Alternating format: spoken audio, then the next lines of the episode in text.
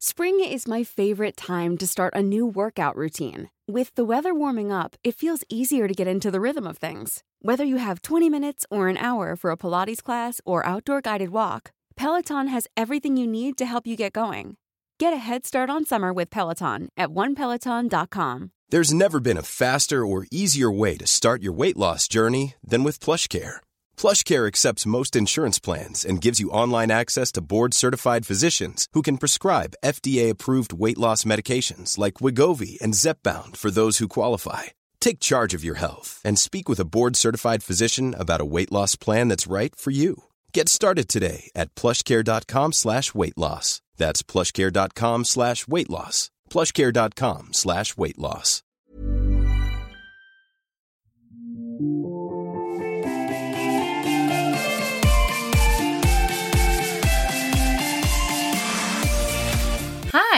Hi. Welcome back to Old Millennials, a deep dive on shallow topics from the late 90s and early 2000s. I am one of your hosts, Margot Poupard. And I am your other host, Emily Bejen. We, as a collective, know that we can't all be Beyonce. And in that same spirit, not every girl group that came after the Spice Girls can be Destiny's Child, which is where we will find ourselves today on this episode of Old Millennials. We're going to be talking about the girl groups that hey, do you remember that group? Oh, yeah, where'd they go? We know where they went, specifically Dream, aka Proto, Danity Kane, and Wild Orchard. No. I did it again. I told you. Why did I even tell you that I've been getting them confused? And I'm looking at my notes where I have it properly spelled out. Wild Orchid, aka the origin story of Fergie Ferg. But before we talk about these non Destiny's Child girl groups and non Spice Girls levels of fame. What do you think about both or either of these groups? Like, I only know about Wild Orchard, Orchid, fuck, in relation to whenever Fergie would talk about like the beginning of her career. That was the only time. I, I've never listened to a single. I don't really know anything about them. I definitely really, really liked Dream. He Loves You Not was like huge at school dances. But upon a re-listen. I was reminded that i was actually way more into the other single this is me even though some of the lyrics are not super amazing. But i do recall dream just sort of like vanishing a little bit but i also had kind of aged out of their demo so it felt kind of like a natural parting. But yeah fergie's band i was like what who? Yeah, and so I knew for a girl in high school that formed or joined like a girl group briefly, and they were inspired by their by Fergie's band. And I was like, I don't know that band that you're talking about, but sure, I, I support you joining a girl group. No, much like you, I actually really didn't know that many songs by them. Truly, the only reason I knew them was one, because of Fergie, but two, because of the show Great Pretenders, which was on Fox Family. They were the hosts of this short lived lip sync competition show. Oh, Uh, what? Yes. So I knew who they were, but really strictly in that capacity. And I think they may have, you know, appeared on a soundtrack here and there, but really didn't know them, you know, during the one time where they really peaked, which wasn't that huge. Uh, I think I was a little too young, or because they they were a group for 13 years, so like they uh, honestly, I didn't know any of their music for the most part until doing this research. What about Dream? Dream, I knew much better. Dream, of course, was like, but we're around the same age, so like, you know, Dream was was big when we were in middle school, maybe early high school, and had those two huge singles. Plus, if I recall correctly, I believe one of those got a remix, like a like a Diddy remix oh yes. as well. Oh oh, don't worry. Oh, good, good, There good, are good. no, there are nothing short between like two to eight bullet points about the remix itself and Diddy's involvement in the remix. But, oh, you know, perfect, perfect. you know, yes, That's, called, that's what we call a tease in the biz. so good, good. I'm happy to hear that because yeah, Dream certainly. I couldn't tell you much about them biog- biographically, but I can certainly know Dream songs versus Wild Orchid. yeah, and they also had kind of a mini resurgence, and it kind of I was reminded of it when I was doing research for this episode, but it, it was definitely one of those like blink and you'll miss it. They had sort of like threatened like a whole album kind of comeback deal back in 2016 when they were sort of like celebrating some milestone that He Loves You Not had reached. And, you know, I'll get into like the tour that they were that they went on in support of like kind of like this mini reunion that they were doing. But you might remember at least more recently uh, Melissa Schumann, who was a member in Dream. And I will talk about it a little bit at the end, but it is, you know, it's sad and it's dark, and you can look up what happened between her and Nick Carter. But uh, you might be reminded of Dream because she was in the news uh, around like Me Too time, like around 2018 or so. Oh, So no. that also could be why that's her name and Dream sounds familiar. But they've been around. The 2016 stuff was really interesting. They did like all of the rounds, like they did all the nostalgia shit. So they like had a bunch of stuff on BuzzFeed and then they hit Bustle and Refinery 29 and they were all talking about how what it was like to be in the band in the beginning versus like now and what they want to do and where they want to go. But it seems like in some ways that I'm reading this book right now uh, called Larger Than Life. It's mostly about boy bands, but I feel like a lot of the lot a lot of the same lines of thinking can be applied to girl groups. And the rule is, at least for boy bands, and I think it's true for girl groups, is like you have maybe a maximum five year shelf Yeah. life. The only boy band that could defy that is Backstreet Boys, but mostly everybody keeps like breaking up and reuniting because they can't hang on to a record deal. And it seems like Dream, unfortunately, is kind of like cursed with like you guys had like a good three four years and then that the the wave crested and that was kind of like over. But back when dream was just starting out and everything seemed very hopeful what i actually think works the best about dream and you really see it in the he loves you not video is that they seem like people your own age. They don't look like 23 year olds passing for like freshmen in high school Absolutely. And I if I recall correctly, like their outfits were cute, but they weren't like like you would see someone in your high school wearing that outfit versus like, you know, sometimes some of those groups it was like they were cool outfits, but like not something you would ever see anyone that age actually wear. Right. And like clearly, like designer, you know, some of their outfits you could definitely go buy at like a limited two or whatever. They also seem like they were real friends. And in mm-hmm. that way, it was really easy to like project your dream onto them. If you were, you know, any sort of like a creative theater kid type, you would always just like imagine, like, if I could do it my way. And so it's just sort of like you would see them be like, maybe it isn't that hard to do. I mean, it's incredibly hard to do. But I think because they were so genuine to their brand at the time that you really like I think that's why they left such an impact, even though they kind of had like a short lived career. But initially, Dream was called First Warning, which is a terrible name.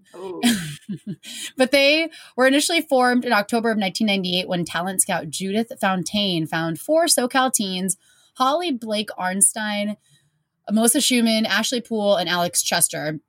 Who will later get replaced, but we'll talk about her to develop as a girl group. Ashley Poole got on board famously by dialing 1 800 BA star, while Melissa Schumann, do you remember that hotline? Like, as soon as I read that, I was like, oh my God, I have a flashback to yes. turning to the back of like a tiger beat. And it's like, yes. are you a star? Just like, uh, what was that? Barbizon modeling. They were Oh, all yeah. in the same. It was weird. Like I don't think you see those ads in teen magazines anymore, but I remember No. like very much in the 90s and early 2000s, it was almost like a personals ad section, but it was just like the the lower rent stuff. Like you could find ads for like websites that sold inflatable chairs and like Yes. Oh. Barbizon, one eight hundred be a star. Like And then you might remember, um, what was it like? You could draw this, and it was like the outline of like a yes, duck or of a duck. Yes, of course. or that turtle kid, whatever. Anyway, Yeah.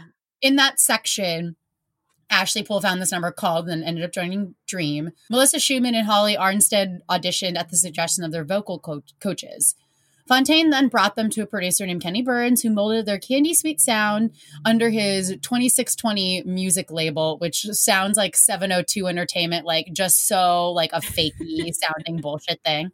But by January of 1999, they had a semi-informal meeting with Puff at the Beverly Hilton, as Ashley Poole recalls, quote, he was eating an omelet as we were singing, which is very making the band sketch like Chappelle's show oh, for energy. sure. Like if he For turned around and was like, no, walk across the Brooklyn Bridge. I'm like, I-, I knew that the sketch was obviously rooted in some sort of reality, but like I didn't know it was almost, you know, uh, basically like a mirror image down to a T. Yeah, like. of what actually went down. and if you can believe it, the story only gets more P Diddy-ish. So um, he was really hard to read. Ashley goes on to say he was really hard to read. Couldn't tell if he liked us or didn't. Puff started joking about selling his napkin on eBay. That if nothing else happened, we could make a little cash. Something that he touched, which is kind of rude, but also Oh like, hey, you guys are poor. Here's like fucking used napkins of deuces. Like just. I mean, Diddy clearly had in mind that if this group makes it big and they one day have like a biopic, like this has to be played, like put in a scene in this movie, word for word, what just happened. I feel like That you just nailed. P. Diddy's whole life. P. Diddy lives his life just in case they're gonna make a biopic about him. He's like, Of yeah, they're gonna fucking put that in the movie. They're gonna have to say based on true events because all this shit actually fucking happened. yeah. I love this man and I love his dedication to being absolutely off the charts. Okay. Ashley continues we keep taking all these asides. But Puff was straight business. He didn't care if our feelings were hurt. He said what needed to be said and he would tell he would tell us to our face if we needed to lose weight. He would tell us whether or not we liked that song. He was very about the business with us. As kids, it's really hard to hear it, but as an adult, you kind of understand where he's coming from. So Dream became the first white artist to, to sign to Bad Boy Baby, uh uh uh uh, which, like, what a stat. Not to keep referring to Chappelle, but like, you never want to be the first anything. It never ends well. Once they signed a Bad Boy, they dropped Fontaine, who promptly turned around and sued them. More on that in a second. The other change was that Alex Chester left the group. And although everyone else plays down why she left as like just for her to pursue quote unquote other endeavors, which like 14 year olds don't have those. No. Oh, no. one thing that I um forgot to mention is that the reason why Dream was so approachable and they don't look like they're 23 year olds is because they were in 1998 when they formed this band originally.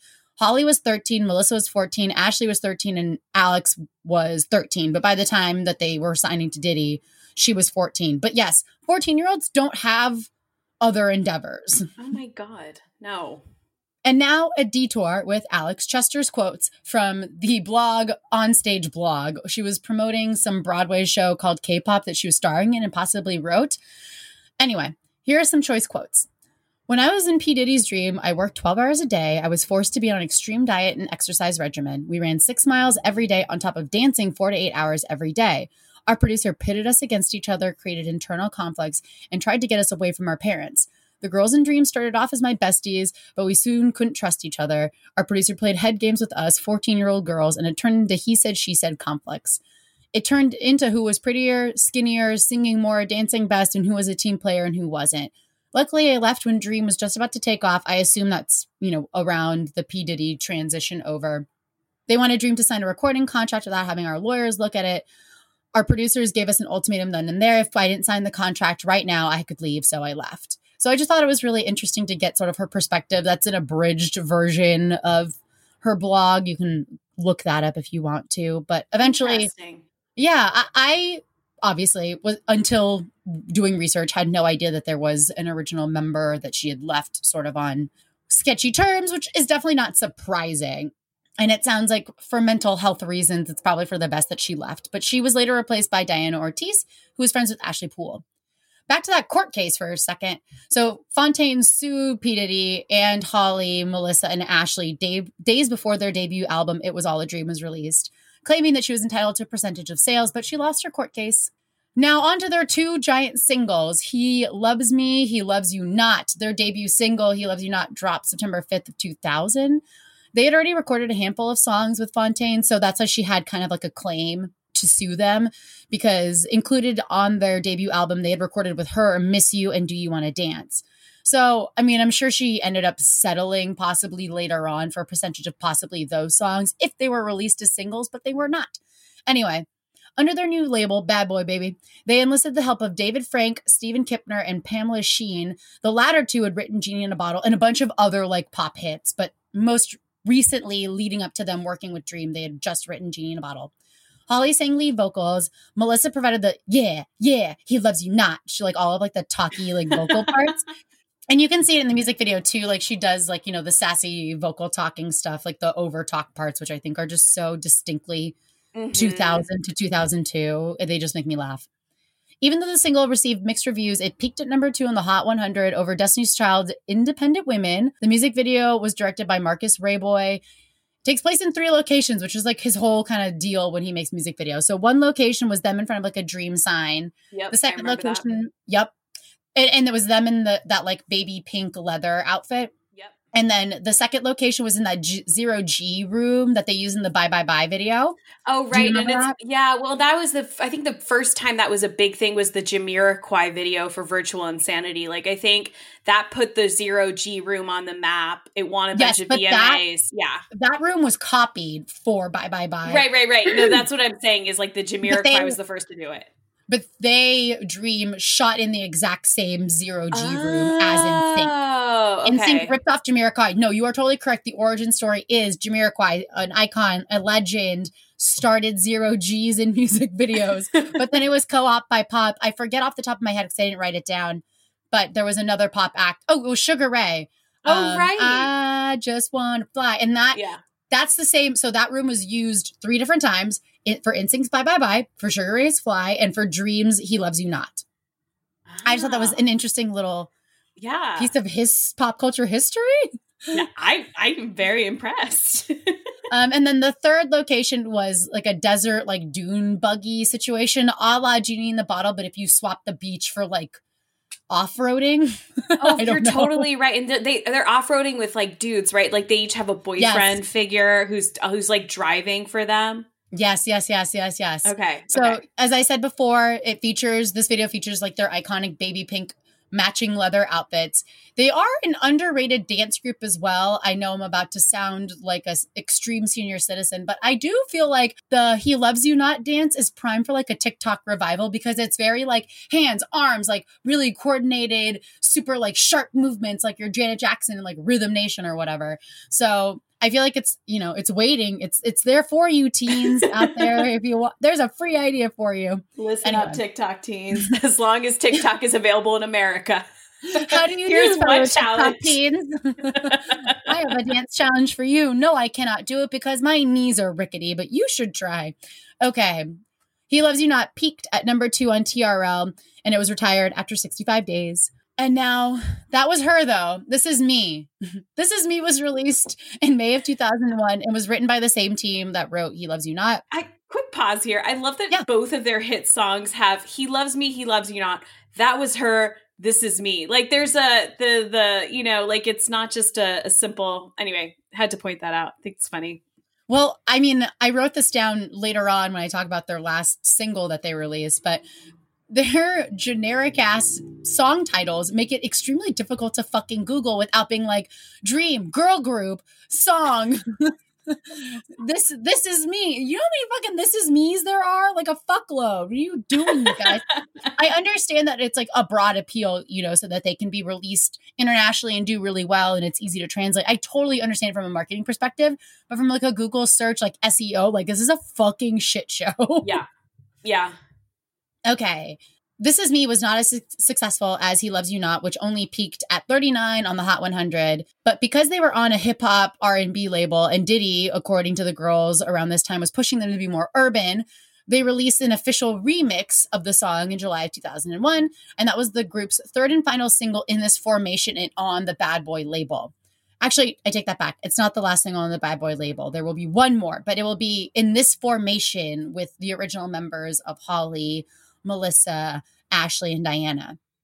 It features Diddy and this rapper Kane, which I will get to in a second because oh boy, did I have a fucking chuckle watching this music video. Because I rewatched the original because I had to send you that screenshot of what Holly's wearing, which I still unclear if it's a thong over jeans or if it's like a crotchless thing. And then she's I like I don't I cannot make heads or tails of this outfit, but I have a very vivid memory, you know, between Christina Aguilera's like dirty video saga and then Britney Spears in uh, "Slave for You." Like that's like the, I remember it was like part of the trend, but it's so it's still bizarre to see. It's like who okayed wearing underwear outside your pants? Like Doug And, uh, and someone who's under this like- 18 let's let's let's remind uh, everyone Yes. who's listening under 18 I understand that like Doug Funnie would want this for all of us as Quail Man, but like we need to evolve. like I'm there's some trends where you're like, what were we do? Like clearly this is drug induced. It makes no other sense. Okay.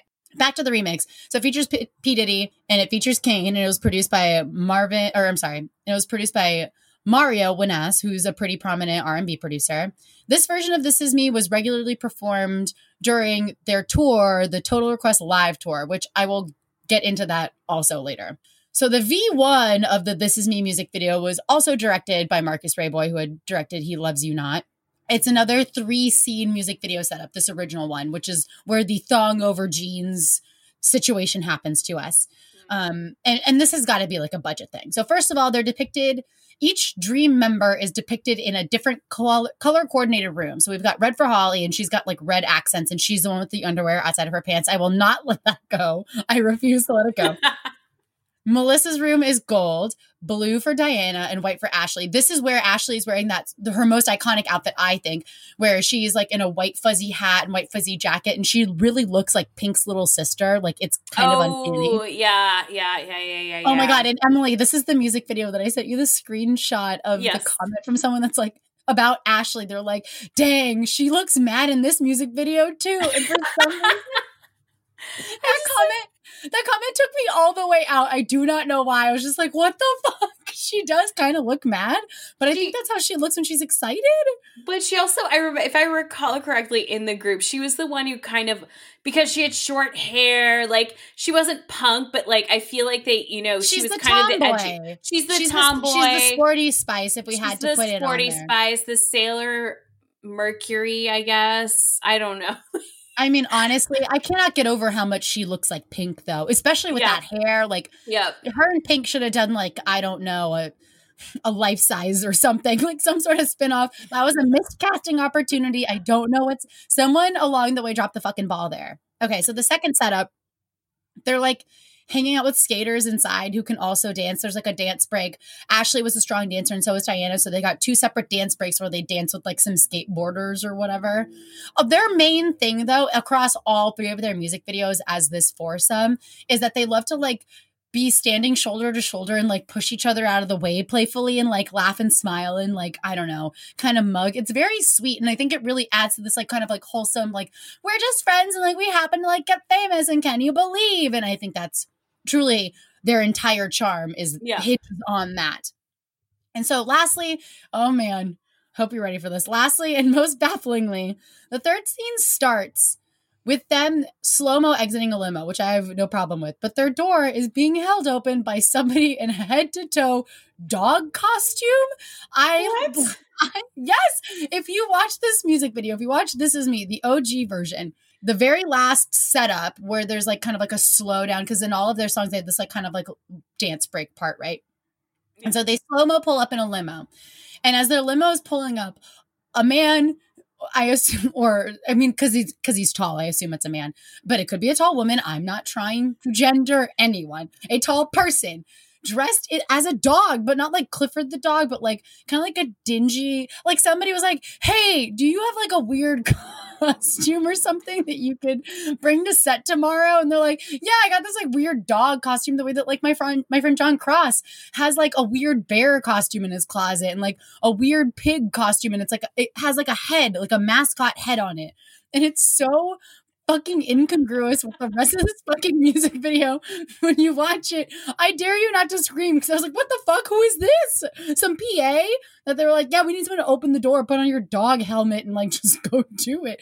It's, I'm sorry, I could spend 20 minutes talking about how fucking weird it is, but I'll spare you.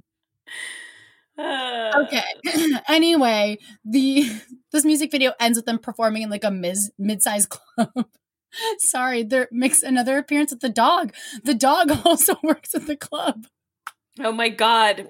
What what is the theme? And you know what's what would be would have been best? Like if this dog had had a recurring role in all their music videos, like No, right? I'm trying to think like there are definitely artists like remember we talked about Limp Bizkit and Fred Durst had like the chicks dressed like him who show up in all his like, music I videos. want the dog to be like a reoccurring game. What's more Exactly. wholesome than a fucking dog, dude?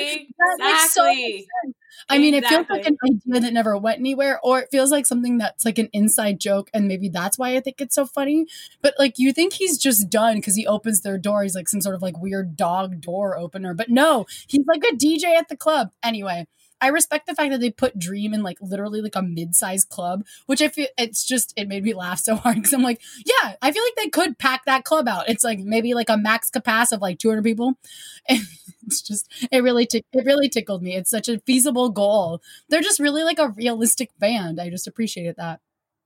So this music video peaked at number one on TRL, making them the first girl group to reach that spot on the show. Of course, now we got, I mean, these two videos back to back are just so fucking funny. Okay, so now we got to talk about the video for the remix of This Is Me, which was directed by Chris Robinson, who is a prolific music video director. In relation to this podcast alone, he's directed Amerie's One Thing, Mandy Moore's Oh, Candy, yeah. in Uh-huh. addition to Mary J. Blige music videos, Jay Z. His feature film debut was ATL starring T.I. I mean, this dude's a fucking legend. So he he made this music video. And uh God bless Diddy's dancing in this. He looks like your uncle on the dance floor at a wedding, just like trying to get in the mix, like eh, eh, eh, eh, eh, eh. like I, it is just. And he's got the all white fit and then an all black fit for you know the two different rooms that they're in. We're going to continue the three location theme here. Like why complicate things? And like that, the hat, the Congo hat pulled down, Kango, sorry, Kango hat pulled all the way down, sunglasses indoors. Like he, Uh, as I had said earlier, he lives every moment of his life as if someone is going to make a biopic right fucking now. Truly. Truly. I mean, he changes his name every 10 years or something. Like, it's Yeah, fantastic. Well, what isn't it now? Like, oh, I'm love. I'm like, I'm Yes. not calling you that. I've been Yeah. calling you like so many other things my whole life. I stopped at Diddy and I just alternate between Diddy and Puff, and that's pretty much it. Okay, so now we need to have a moment for the quote unquote rapper Kane with a K, who shockingly looks like an extra from The Sopranos. Like he looks like he could be in AJ's class or something, or in like AJ's like support therapy group. He raps a line about something to the effect of like gonna spend a lot of money on my lady, and then he literally drops a fucking one crumpled dollar, and, and it's egregious that no one caught that. It is egregious. What is this? One dollar. One And. I mean, he, you know, McDonald's menu, I, it gets you a lot there. That's that's all I can think. of. Emily, if it's not a ten dollars, so I can get a ten dollar party pack from Taco Bell, I don't want it. But still, I just thought it was so funny because P Diddy is literally standing right behind him. Like this man has so much money. I bet he has a thousand dollars in cash in his pocket right now, Oh, just in case. I and do you can't like to throw think, something around. I do like to think about the imagine the conversation that happened earlier where Kane was like, "Yo, Diddy, do you mind lending me like two hundred dollars at least that I can just throw around in this music video?" And and Diddy's like, "You can earn that yourself." Exactly. And, like and all he, had, he just showed up. Diddy was like, ah, "Here's my used napkin. Sell it on eBay," and walked off. I bet Diddy was just like, "No," and just No. walked away. and just walked away. Anyway, my favorite YouTube comment about this dude specifically, someone said he looks like a pizza delivery guy that works in Jersey City, which is also a correct take of what he looks like. We've got this opening where Diddy lets us know that this is the remix. He intros all of the Dream Gals who are all matching in bad boy crop top raglan shirts. And so there's the intro room, which is all white, which is where Diddy's wearing an all white kind of like sweatsuit. And he like dances individually with the girls, sort of in the background. Like there's straight up towards the end, this video becomes unhinged, where like he, Diddy, is like dancing literally like in the back by himself. Again, very much like uncle at a wedding vibe, like just like eh, eh, eh, eh, eh, just like grooving in the background while these ladies are like singing and like doing all sorts of shit. And you just see Diddy like bopping around in the back, which is just so fucking funny. And then they transition to their like nighttime look portion of the video where they're like in an all black cube that's very money ain't a thing, Mase and P. Diddy kind of vibes because it's got like the club lights going as well. Mm-hmm, mm-hmm. And and you got just Diddy two stepping throughout both of these scenarios just in his own fucking world. And then we end with a scene that is just Dream, no Diddy, um, in a warehouse because it's like very concrete and they've got like the Chicago cell block tango backdrop where like there are people allegedly dancing like on rafters and like uh, near them, but they're like behind curtains so you can't really see them. But really, my favorite moment is the solo dance break with just Diddy intercut with Mario Winans playing the drums. uh, all right. So it was all a dream. That's the title of their debut album, which dropped January 23rd, 2001, and peaked at number six on the Billboard 200 and sold more than half a million copies, which is pretty good. It was a huge hit with the TRL MTV crowd, which is how they landed an opening slot for the TRL Live Tour with Destiny's Child and Nelly as the headliners. The TRL Live Tour, the first and only, launched in July of 2001 and also featured Jessica Simpson, who was replaced by City High when she left to go do her own tour, and Eve. And was hosted by Carson Daly and Solange. It abruptly ended after 9 11. I'm going to take a really brief consumerism detour before we get to what you guys probably already know what we're going to get to. At their peak, Dream had a surprising amount of merch. They got their own hit clips, which is the ultimate scam to charge Oh, you oh. four dollars for thirty seconds of a song that only from like some random iPod knockoff. Yes, Yes. which I, I definitely did have a hit clips at one point. I, what a waste of money. Like, truly the biggest gimmick of all time. But if you were someone with a hit clip, at least one, and all sorts of merch tied to that in 2000, 2001, you were somebody. You were fucking somebody. what, Emily? it's really funny that you say that though, because as I had said, I'm reading Larger Than Life right now, and there's like a whole section where she talks about hit clips and how you like people traded hit clips, and it was like we were just like, oh, give me all of the like total scam plastic bullshit. But what I want to ask is, what singles or what hit clips did you have on yours? Because I had one, I broke it, and my mom was like, never again, and so I just had to borrow other people's hit clips at camp. So I'm dying to know what hit clips Oh, did you man. have? What did I have? I had a Backstreet Boys one for sure. Um, Naturally, yes. I had NSYNC Bye Bye Bye. Oh, I had soul a song by Soul Decision. I think. Oh Um, no! I oh, okay. no. I really liked Soul Decision. I, I I think I was just excited that there was like a Canadian boy band that had made it big. So like I had their album. Um, and then I think I had one by maybe like uh, Destiny's Child and maybe one by B*Witched, like potentially. Oh, the B*Witched tracks. Yeah. Yes. Yes. All right. How about so you? more surprising. Oh, I don't even remember. I think I got. I got the hit clips. I might have just gotten like a Spice Girls, like a, a starter pack, right? Like a Spice Girls, a, probably a Backstreet Boy, and possibly a B*Witched. But like I said, I broke it almost immediately because uh, that's how that's what I did with almost everything until I don't even know, like maybe even high school. I stopped breaking things immediately the second I got them. But yeah, those are the those are the three I think I got. Maybe like a Britney, but they kind of like went they came and they went very quickly at least at like my middle school like elementary school middle school age. Um, and then i think soon soon enough we were like burning cds and shit. So it, it Yeah. got kind of like eclipsed by it. And it was it kind of became a novelty as it was still happening if that makes any sense. Yes. but more surprising than the hit clips the dream girls had a line of dolls produced by play along toys. And to give you an idea of what else was being pitched and approved around the play along toys conference rooms in 2001 in addition to a line of Dream, the girl group, dolls, they produced an Aaron Carter doll, Spy Kids 2 doll, Precious Moments dolls, Oh God. Lisa Frank dolls, oh, there's more, 18 dolls. Together, Oh. the the satirical boy band, the MTV boy band movie, Together dolls, and LFO dolls. wow. Mhm. Dolls that no one ever asked for. Who Truly. bought these? Who bought these? don't This is not. Funko. This is not a Funko Pop situation. No, and, and not even like none of these people acts were big enough to merit a doll. Like very, very few. like very few. maybe Lisa Frank, but Yes. LFO and 18s. What are we? Precious moments. Precious moments are dolls. What are we talking about? I don't know. What? What? All right. So on to a section that I titled in my notes as 9/11 claims another career. Oh no.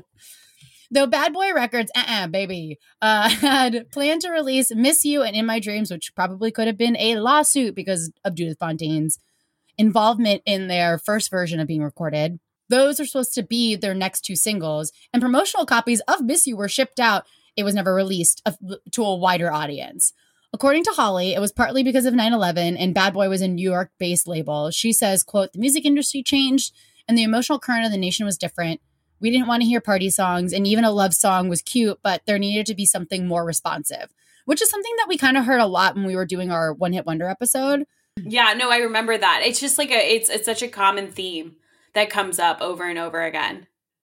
And to really tie it back to One Hit Wonders, similar to what happened to Willa Ford, the business had changed so much and so quickly, Yes. in some ways to be sensitive to the time, but also, you know, people come and go in record labels all the time.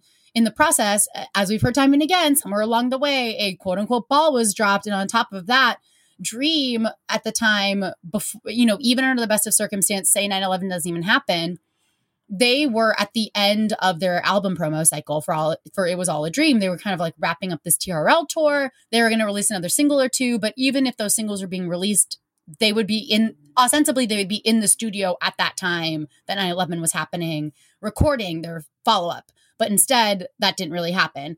And by 2002 melissa schumann left the group to pursue acting. Diddy went on trl that april to announce the news. After making a non making the band televised search to find melissa's replacement. They settled on kasey sheridan who was 15 at the time. And it was announced that they were going to work on their follow-up album due to be, due to be released that fall.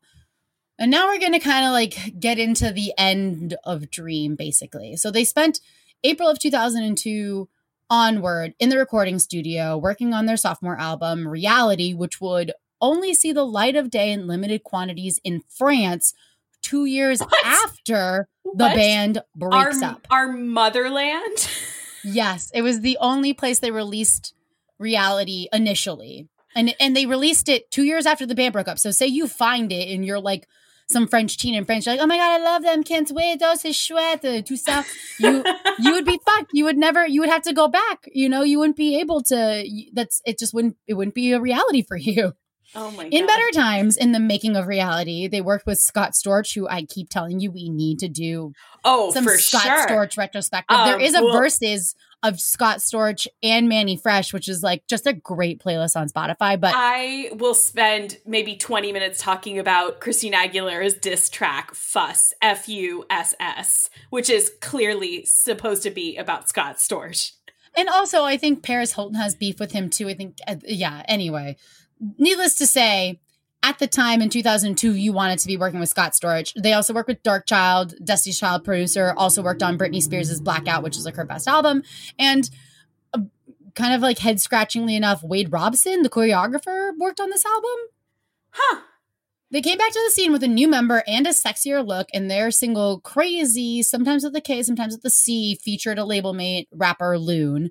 It didn't do nearly as well as He Loves You Not. It ended up only peaking at 39 on the mainstream top 40, and the press was mixed to critical, especially about their new look, because their newest member, Kasey Sheridan, at the time that they were promoting this crazy single was 16, and the girls were already vocally against not only Crazy being the single that they led this next album off with, but also with their new image for this record promotion cycle.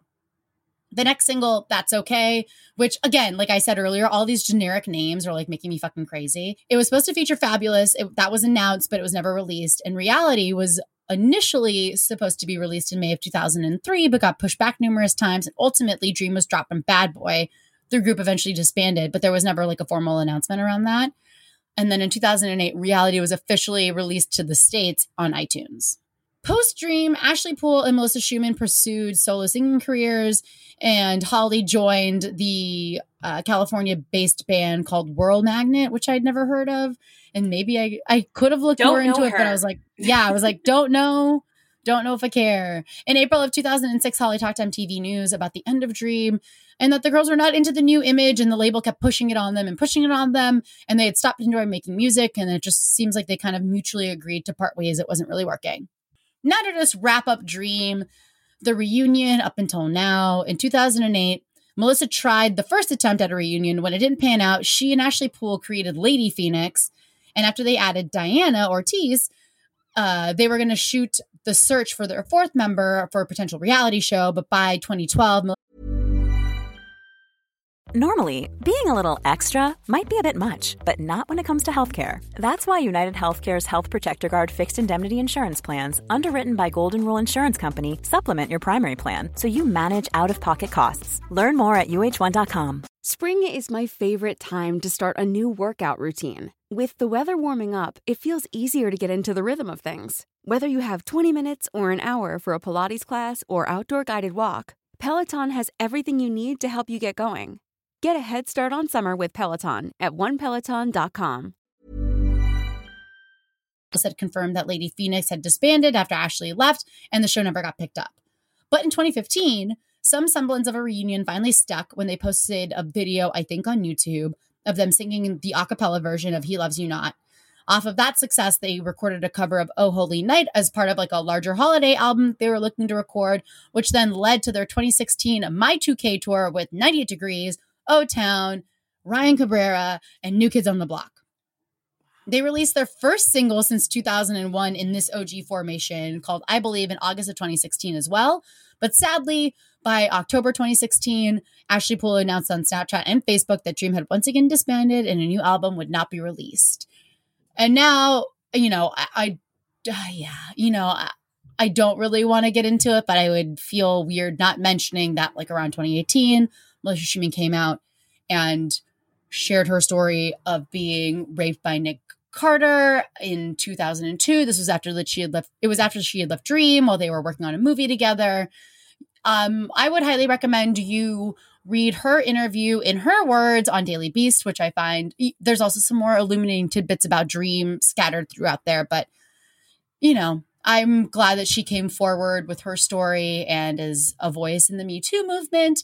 And it seems like this is not a one off incident for Nick Carter. And, no. you know, I think all you need to do, just do one Google, just do one Goog.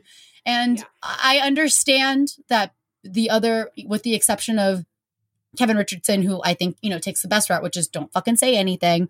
But I guess, and Howie as well has not said shit.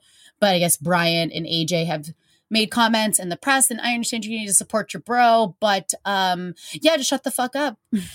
Don't say anything. But I, i'm not sure where her case stands now. I know that she had filed a police report with the santa monica police department which is the city in which it took place and that they had opened an investigation because i believe other people had also filed similar police reports but i am unclear on where that case stands now especially you know mid-pandemic. Who even fucking knows? Like like cops even really care about rape stuff to begin with. I'm sure in the middle of pandemic, it's definitely someone's dropped the ball for sure, 100%. But I think in a lot of ways, she accomplished her goal just by bringing awareness to it. Um, and we support Melissa Schumann and Dream. And it was really fun to go back and watch a lot of their music videos because I feel like it, they dream in circa 2000 watching them is kind of like seeing yourself reflected back in a lot of ways with like your friends being like, oh yeah, I remember hearing the song at a dance or just mm-hmm. singing it all together. It just like brought back a lot of like warm and fuzzy memories. But I um can't say that I love too much of the rest of the this is it it was all a dream album other than the I singles. Mean, the, yeah, I was gonna say, sadly, this was not an all killer, no filler uh, album mm-hmm. situation. But you know, for their two songs, or I guess their three singles, if you count a remix, like they they they had a good time. They got what they could out of it, and um, yeah, I mean, it sounds like even though the band, you know, has had attempts at reunions, it doesn't sound like there's a lot of ill will towards the you know the members, and they seem you know relatively think- still in touch. Yeah, I think because they were friends and became better friends through this process, if you know, you can glean anything from Alex Chester's comments uh, about her time in the band, even was like, and I think they've strengthened their bond that they all kind of keep in touch. I just don't think that, I think, you know, everybody's life moves on in different ways. And I don't think that any of them kind of like have too much of an interest. And I think, especially when you join in the entertainment industry, whether as an actor or as a recording artist, uh, depending on what kind of like foundation you have and the experience you have, it can kind of like sour you and not really make you want to do reunions all the time. But like I had said earlier, a lot of these groups in general, I think the shelf life of like four or five years and then a reunion here and there is kind of like a healthy amount. You know, you should be able to like move on with your life if, you know, singing isn't what you want to make your full time job, which is totally fine. But it can also be a sometimes monetizable hobby. Yeah, no, for sure. Um, what's interesting, I think, with like the difference with Dream and Wild Orchid, I think Wild Orchid, in some ways, it sounds like, you know, they had moderate success. It was not great, but they seem to not have been too hurt by the business. And part of that, I think, is because they started later. I will say what's interesting, though, is that all three of the members, um, or at least two out of the three, were child stars before they even got to starting this group. But I, mm. I almost wonder if one, having been in the industry doing that before getting together as a group, and two, starting your music group, you know, when you're like 16, 17 versus 13, 14, it's only a couple of years, but I feel like it, you know, somehow makes a big difference. Um, I think so. Yeah. With so kind of like dreams so some of these lesser known girl groups that we were doing research on as we were kind of making the decisions to finalize stuff they had this one moment of super fame. So like Dream had these Mhm. singles, they had their kind of hit run for a bit. But then there are others that are kind of known depending on when you listen to the radio or where you grew up, or if you had like Fox Family, like me in this case. Um, but otherwise, they were more famous adjacent, is what I like to call it. Like, you know, they opened for someone really big, or they may have been tied to like a famous, like a TV appearance, or maybe they were even featured on like a Disney Channel concert, but like Mhm. they weren't super duper famous on their own. And Wild Orchid, I think, is a great example of a famous adjacent group. They had a song or two that some people might know, or like I said, you might know them as the co hosts of that lip syncing show, Great Pretenders, but ultimately, I don't think as many people know who they are in comparison to Dream because it was kind of like mm, they had some moderate sex uh, success in the mid 90s, but it wasn't like huge. Um, and after that, they really, unless you caught them on tour with like opening for NSYNC, you really didn't know who they were. People will obviously recognize the group's name though because of its most famous alum, Stacy Ferguson, aka Fergie Ferg. This is why Oh, we yes. call it the Fergie Ferg origin story. Uh, the reason Just like Wolverine, we have the like- Fergie Ferg or- origin story, in the directed by movie- James Mangold. It's a rugged, dirty version. This is our OMCU. We're bringing back the old millennials cinematic Bring universe. back. It's been a few back. seasons, baby, but we're back. We're back and we're better than ever. We're adding Fergie's origin story to our slate. Coming out 2022. Getting the gritty reboot it deserves. Um, the reason Fergie ends up joining the Black Eyed Peas actually, as I found out dur- doing this research, um, she straight up Travis Barker's Wild Orchid. Like Travis Barker, as many of you know, ended up in Blink 182 because he was in the Aquabats. And at the time, the Aquabats were touring with Blink 182, and he ends up filling in for Scott Raynor, the original drummer, after things weren't working out. And then uh, they got they invited Ta- uh, Travis to join. Anyway, more on that later. But just know there's a little bit of like a Travis Barker twist to this. I was just I, surprised. I love that. I love that for us. I was just surprised at how long Wild Orchid was together. But then again, I always forget that Fergie is older than I think she is. She's actually like in her late mid to late 40s at this point.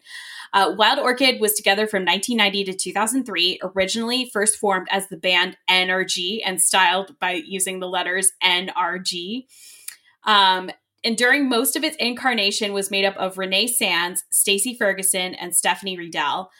Ferguson and Sands know each other or knew each other from the time on the amazing 80s slash early 90s TV show Kids Incorporated. Mm-hmm. Stacey Ferguson, aka Fergie Ferg, and on Wikipedia, still apparently legally Fergie Duhamel, was born. Really?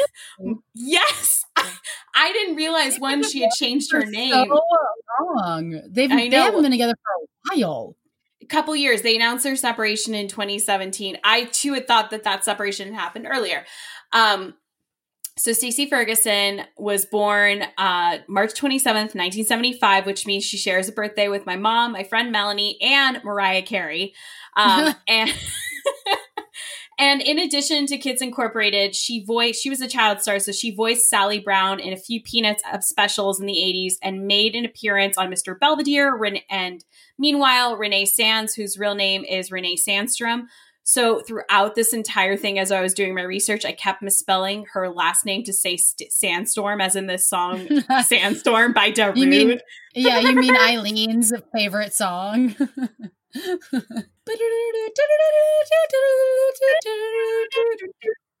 Didn't think we'd have Uh, a Stan Sandstorm uh, connection. Uh, here we are. Yes. Yep. Here we are. Um, You're she was- making it happen. This is all I'm you. making it happen. um, so so Renee Sands, uh, like is also a child star, and so they're both on the show Kids Incorporated. As a kid, I during the one of the like few periods of time my family had the Disney Channel, which we got rid of at one point because that shit was super expensive. Um, they would air reruns of this show either or before or after the Mickey Mouse Club. And I was really obsessed with this as a small child. Like, for whatever reason, I love this show. It's like part sitcom, teen drama, part music show. There's like a plot point with some sort of after school special vibe to it. And then the kids would just jump into song and dance. It's a little like Glee before Glee, but like really cheesy 80s production value. Um, there are a lot of what's cool about the show, though, is in addition to Stacey Ferguson and Renee Sands. Um, by the way, I will stop referring to her as Stacey Ferguson in a bit because I realize we just all know her as Fergie. Uh, the other famous cast members that came out of the show include um, Jennifer Love Hewitt, Mario Lopez, Martika, who in the 80s, she was like a one hit wonder singer, and she'll end up becoming their band manager later on in the 90s. Eric Balfour, Shanice, and Brian Friedman, who's gone on to do a lot of choreography for Britney Spears on her tours and in like the 2010s in some of her music videos. Sounds familiar. Yes. Um, so Fergie and Sands were on Kids Incorporated. They later befriended and decided to start this NRG group with their friend Stefanie Ridel. She also had been a child actor in the 80s. She had been on The Facts of Life, Punky Brewster, Golden Girls, and then later Blossom and Married with Children in the 90s. NRG stand stood for New Rhythm Generation, which just sounds like a ripoff of Prince's band in the 90s. Like after the revolution broke up, he was like Prince in the New Power Generation. So true. um, eventually, they have a fourth member by the name of Heather Holyoke join the group, and they started looking to get a record deal. In February of 1991, they perform in a nightclub in LA, but Heather Holyoke would soon leave the band to go to college. See, that seems like a more legitimate reason than a 14 year old leaving due to like scheduling conflicts. Like an 18 year old being like, yeah, I think I want to go to college. And then she would be replaced by someone by the name of Mickey Duran. While I couldn't, while I couldn't find much info on Heather Holyoke, Mickey Duran was an actress dancer who made a lot of appearances in movies and TVs in the 90s and 2000s. So she showed up as a dancer on a lot of things, including Moesha and the Nickelodeon sketch slash musical comedy show that Margot and I like we only oh. discovered a oh. week ago, Roundhouse. I nice. was like, yes, full circle moment uh-huh. here. She it's was nice also- to know that like someone was on it, you know? Exactly. I thought it was a fake show. Exactly. Um, it sounds fake. It sounds fake. She was also a dancer in the movies. She was in Clueless as a dancer, Jerry Maguire, The Wedding Planner, Orange County, Looney Tunes Back in Action, and Burlesque, which I was excited to see. But NRG, show me how you burlesque. You got to show, show, me how you burlesque. Burlesque. There, there's little Cher and Christina Aguilera connections in this uh, portion of Wild Orchid's life, so it's kind of funny that she would end up being in burlesque. NRG and is able to get a showcase with BMI later in 1991. Would go on to perform a sold to a sold out crowd. They end up changing their name to Wild Orchid in 1992 because their old manager claimed that they owned the rights to it. And the in the process, they got rid of the manager, and then they hired their friend Martika, the one who was like the one hit wonder in the 80s, uh, to be their manager. By the way, this will be, like I said earlier, the last time I refer to stacy Ferguson as stacy because it feels weird to not call her Fergie. The group later signed a deal with Sony Publishing and RCA Records in 1994, which is also the time that Mickey Duran left the group to join Roundhouse. At this point, they decide to stay a trio and begin their career at RCA. They released their first single in 1996 titled At Night I Pray, which reached number 63 on the Billboard Hot 100 in September and would be their highest charting single.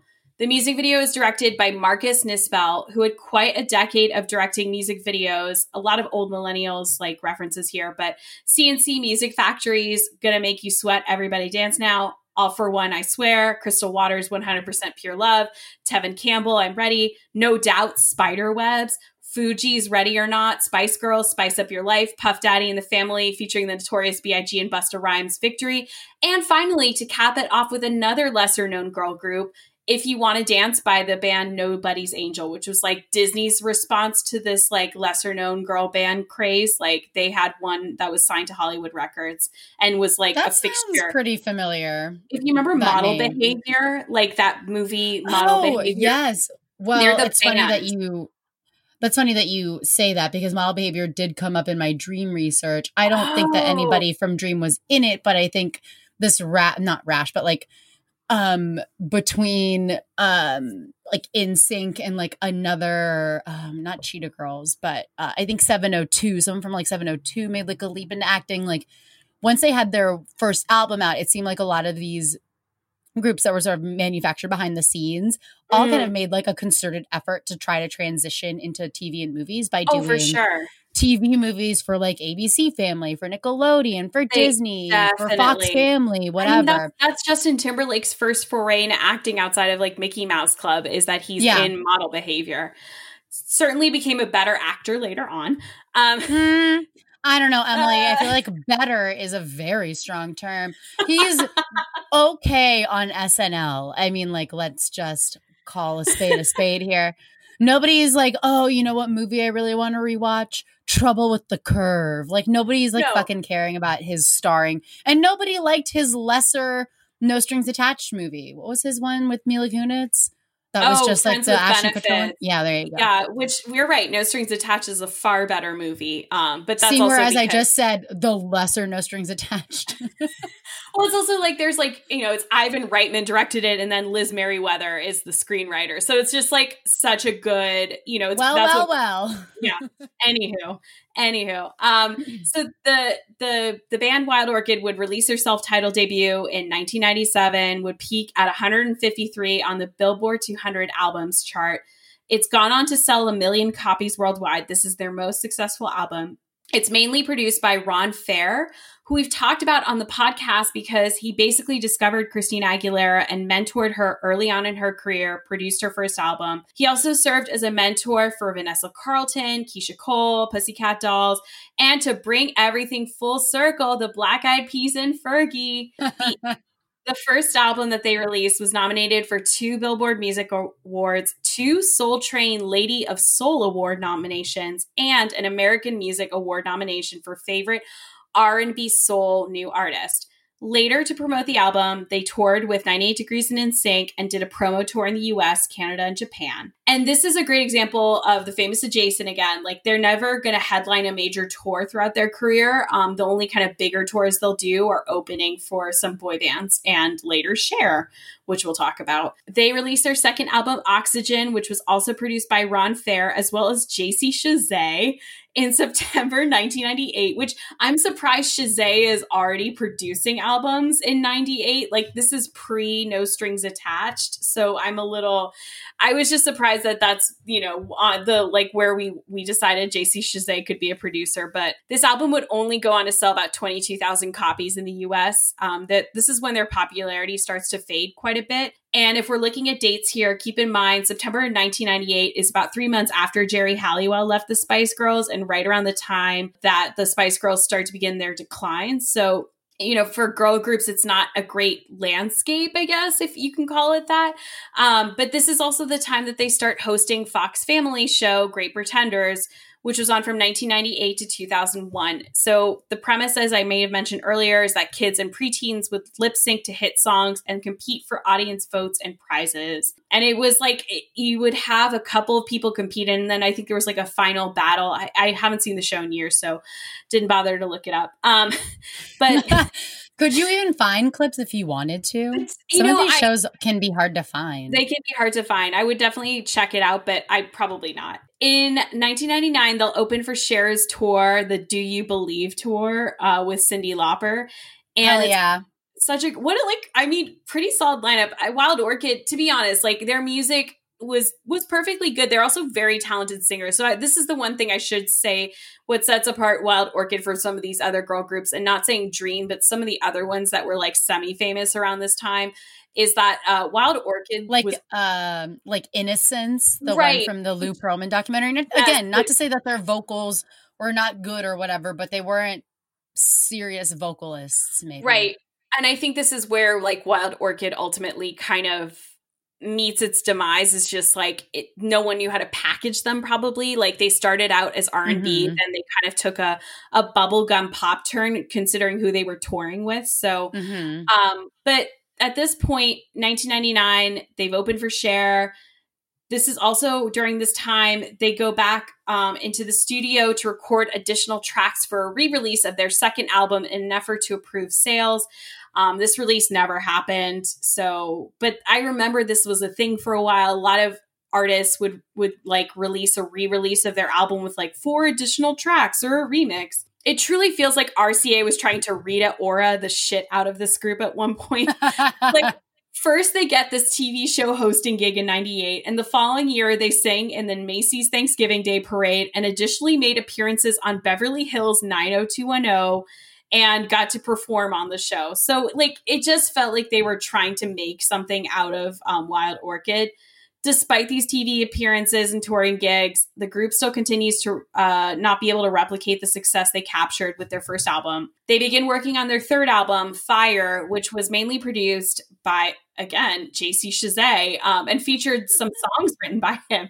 Um, they record between 99 and 2000 this album, and it's originally supposed to be released later that year, but gets pushed back to 2001. And unfortunately, the group was also slated to open for part of NSYNC's No Strings Attached tour. They had to pull out of the tour, and unfortunately, it's because Fergie was dealing with her addiction to crystal meth at the time. Um, Ooh, yeah, I'd forgotten about this, but yeah, Fergie did Me struggle too. with drug addiction pre Black Eyed Peas, um, and it was while she was in Wild Orchid. To lighten the subject matter, though, I did look up the opening acts for this tour, and it included so many groups we've talked about on this podcast. So, Pink, Sisqó, these are like all for different legs, by the way. Um, so Pink, Sisqó, Innosense to bring back Innosense, Lil Bow Wow. It all goes back. It all goes back to something we've already talked about. Oh God, Dream, See? Dream Open for them, Soul okay. Decision, and the Sugar Hill Gang, which I more Soul Decision. I know. I like there's just not enough material to do an episode on them, but like maybe I'd do a, like a Memba episode on them. Wild Orchid will go on to release the first single from that album in May of 2001 called Stuttering Don't Say, which reached number 33 on the Billboard Top 40 singles sales chart. Again, one of our crazy Billboard charts, which probably doesn't exist anymore. Additionally, speaking of lesser known girl groups, Wild Orchid wrote a song for the group Eden's Crush in 2001 called What's Good for the Goose, which just sounds like a Top Gun tribute song. I was about to say that. I was like, is it for like a failed Top Gun reboot? That's not the one that we're about to get, but like one from back then. That's insane. What girl group, copy- especially Eden's Crush, would know? Okay. Sure. I did sure. copy some just sure. So so the oh, song. Oh no, Emily. Oh no. Just the chorus. You want to hang with the boys tonight while I'm waiting right here for you. If you want to know how I feel, here's the answer. What's good for the goose is good for the gander. I cannot believe this some is, foul. That's like your like grandma's saying, trying it to is. be co-opted into pop music. That is a really wild lyric, let alone yes. title, hook, what have you. Can you imagine yes. singing that as a singer? Could you imagine singing that and having to sell it?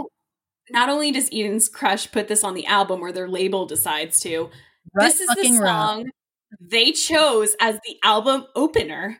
Coincidentally, well, or maybe not. Choose it. The label probably the label chose, chose it coincidentally, their label ends up filing for bankruptcy like a year or two. Like, you think it's because the goose and the gander did it? You I think mean, it bankrupted it was, it, to be fair, I think they were under Warner under their label Sire Records, which had been huge in the 70s and 80s. Oh, like I think Talking Heads was on Sire at one point. Like but like a lot of these subsidiaries this is 2000 2001 like things are not ha- going well but it is coincidental that eden's crush only released one album as many of you might remember eden's crush included Nicole Scherzinger, who will come up later in uh, later in the Fergie Ferg origin story. It's also in May of 2001 that Wild Orchid performs a show hosted by Minneapolis radio station KDWB with the Black Eyed Peas, and Fergie meets will.i.am. They talk about producing her solo album. This is when you might remember a couple years prior, he was known as Will 1X. This is pre Black Eyed Peas and was featured on a track on Brian Austin Green's rap album that we talked about a few episodes ago. I don't want to. Uh, I, yeah. We'll just, never have yeah. to talk about it again. It's done. It's done. 2001. no, you know what you just did? You just cursed us to talk about Will XI whatever plus Brian Austin Green's rap career for like the rest of 2020. That's what oh, it's Oh, going to come up in weird ways. You know it is. It's true. 2001 was another was continued to be an interesting year for Wild Orchid in a how can this be more 2001 twist. The group became spokesmodels for Bongo Jeans, which I was texting you about as we were looking at. I sent you a picture of this album cover. I'm like, is this just like a byproduct of 2001? You're like, it looks like a wet seal ad. I'm like, well, It does. coincidentally, it really does. Um, they also had their own concert special on Much USA, which was a US version of the Canadian music channel Much Music. Yes, I remember that channel.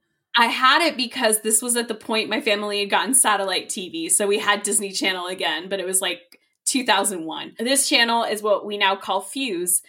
The year Oh, Yes. I didn't realize yeah, that. Yeah, there are a lot of those weird kind of sub music channels in the early mid 2000s that had, you know, their heyday and then get consolidated. I think there were a couple of other ones at the time. The year takes a turn for the worse in terms of Wild Orchid's future when RCA refuses to release their album Fire. In July of 2001, and this is bleak, they performed their last live gig as a trio at SeaWorld in San Diego. Oh no. yes. Yes. It doesn't And get darker than that. It does If not that get is foreshadowing, I don't know what is. Their show Great Pretenders gets canceled as Fox Family gets bought by Disney and becomes ABC Family, which we now know as Freeform. Again, channels consolidation. To top things off, the group both gets dropped by RCA and Fergie leaves Wild Orchid. The group continues as a duo for two uh, for two years with Renee Sands and Stefanie Ridel, releasing the group's final album of new material called Hypnotic in 2003 on their own label, Yellow Brick Records. Um, but the album only sold 5,000 copies. They will, re- Ouch. yes, That's tough. that's tough.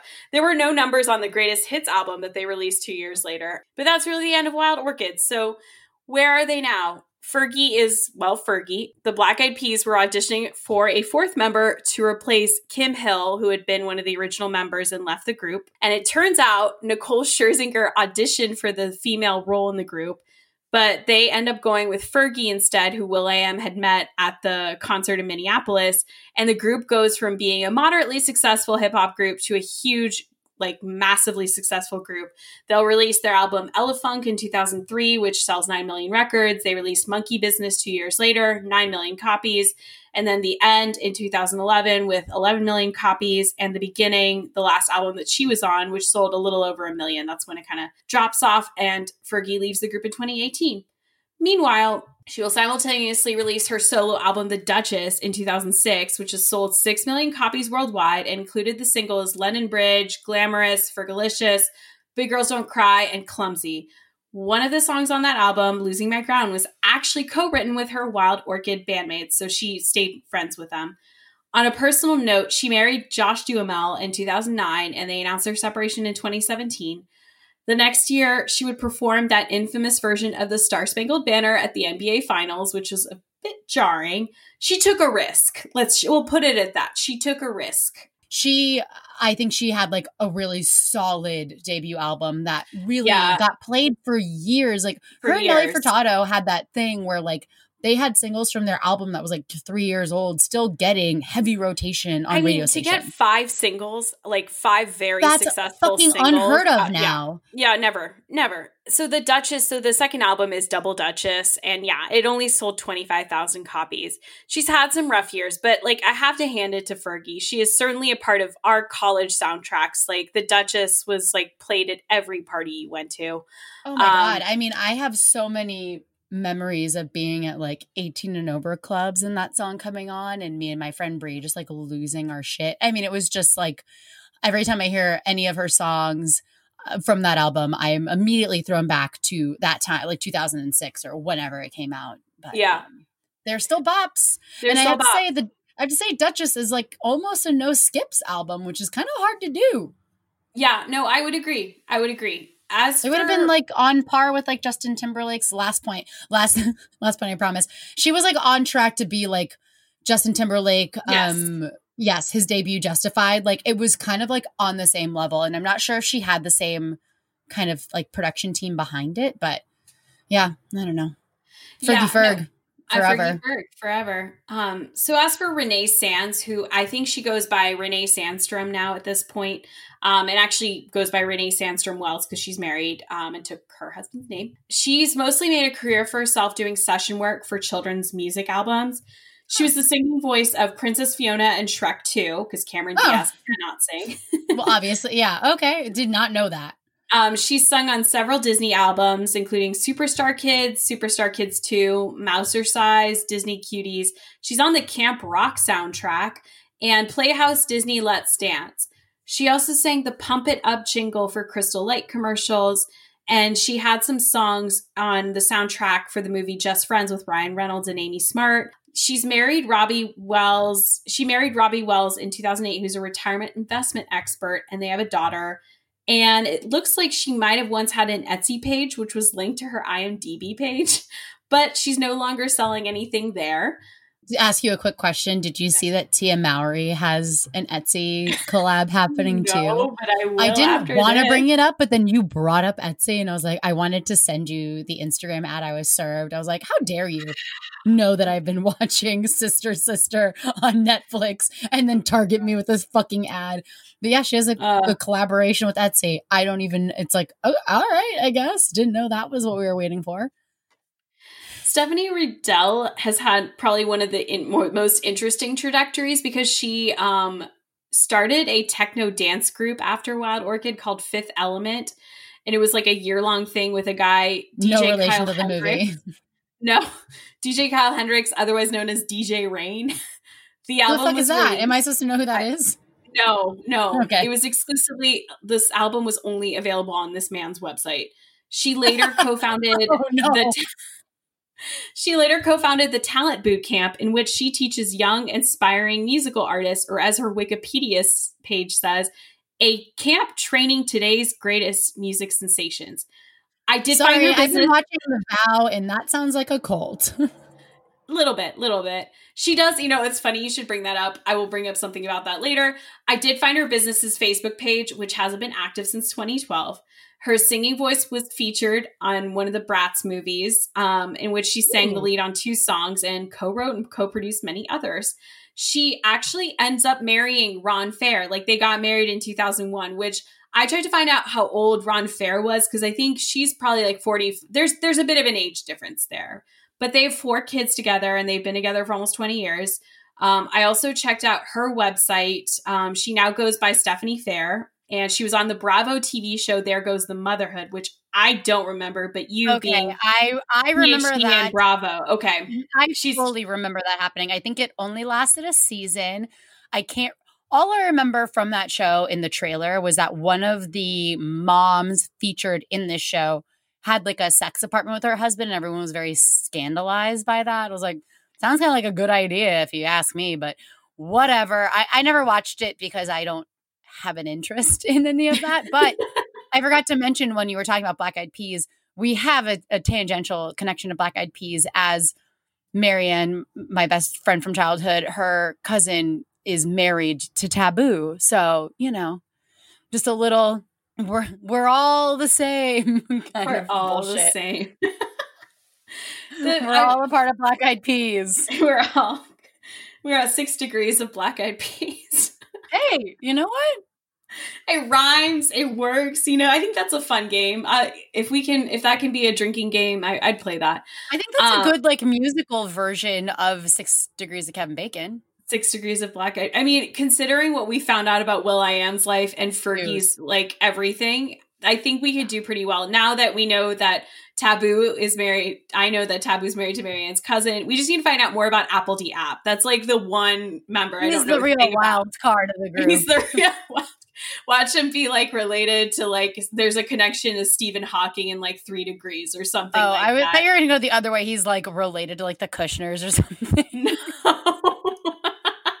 In terms of anything else, really for Wild uh, Orchid, uh, Stephanie is uh, she she has a podcast called Manic Mom Days, where oh Lord, she have did mercy. yeah Yes, there was one episode where I read the description and it sounds like she and her husband once attended a seminar and they were questioning if they had been, you know, at a seminar for what is a cult, a cult but I chose not to listen to it. I decided to keep my time. But they seem to still be friends. Stephanie Fair posted a few years ago a photo from Fergie's 40th birthday ultimately, like I said earlier, this was a group that just like they didn't know how to market them, I think. And ultimately, what was a group of people who were really talented vocalist just got kind of shafted. But it was kind of interesting to learn about a group that I only knew in one capacity and now know so much about. So that's Wild Orchid. Are you going to start listening to their music or are you just going to like add them to a bunch of playlists? I will casually listen and I'll let you know if there are any bops. Okay, yes. I I started and I meant to tell you this when we did the One Hit Wonders episode, but I started a One Hit Wonders playlist maybe we could just Ooh. do like a playlist for this season and we could add some dream stuff some wild orchid. I did it that time. Yes. Okay. Yay. some wild orchid and like whatever other songs that kind of come up along the way but maybe we can do like a master playlist for season four. Perfect. I love it. Well, thank you so much for listening to us. If you enjoyed this episode, we encourage you to listen to other episodes because clearly you're into nostalgia and we do a lot of musical, music themed episodes on there. And the way to also let us know that you are really enjoying this podcast is to rate and review us on Apple Podcasts. But if you don't have Apple Podcasts, you obviously know that because you're probably listening to this on Spotify, on Stitcher, on a Pocket Cast, on there's another one. What's the other? Google, Google Cast. Google Play? Yes, if we if, if we resolve the issue I was trying to fix, then yes, we are on Google Podcasts and on Amazon Podcasts too. If you're that person that listens to like Amazon Music, which my husband is, it's very weird. Um, you can also follow us on socials. That's a great way to find out about what we're up to and when our latest episodes are dropping, whether it's a mini or a regular, or if we have a new blog that's going up. You can follow us on Medium if you want to read more companion pieces based and steeped within nostalgia, especially musical stuff, music based stuff. We've got Romeo and Juliet appreciation post soundtrack for that. We have Josie and the Pussycat doll, or Josie and the Pussycat dolls, Josie and the Pussycats. Josie and the Pussycats soundtrack appreciation post, along with a bunch of other shit from third season. You can follow us at Old Millennials Pod on Medium, but you can also find us on Instagram and on Facebook at the Old Millennials Pod. And if you want to follow us, you have to do that individually if you're using Twitter, because I am at Marg She Wrote. And I'm at Emily Abijan. And until next time, we say bye-bye. Bye.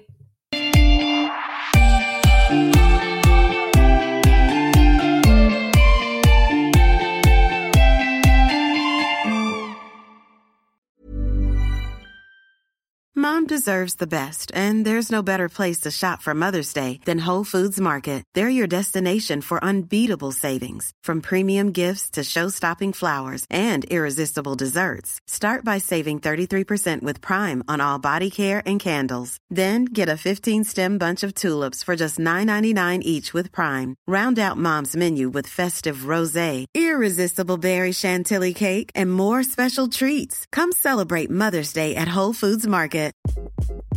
Hi, this is Craig Robinson from Ways to Win, and support for this podcast comes from Invesco QQQ the official ETF of the NCAA. Invesco QQQ is proud to sponsor this episode and even prouder to provide access to innovation for the last 25 years. Basketball has had innovations over the years too. We're seeing the game played in new ways every day. Learn more at Invesco.com slash QQQ. Let's rethink possibility. Invesco Distributors, Inc.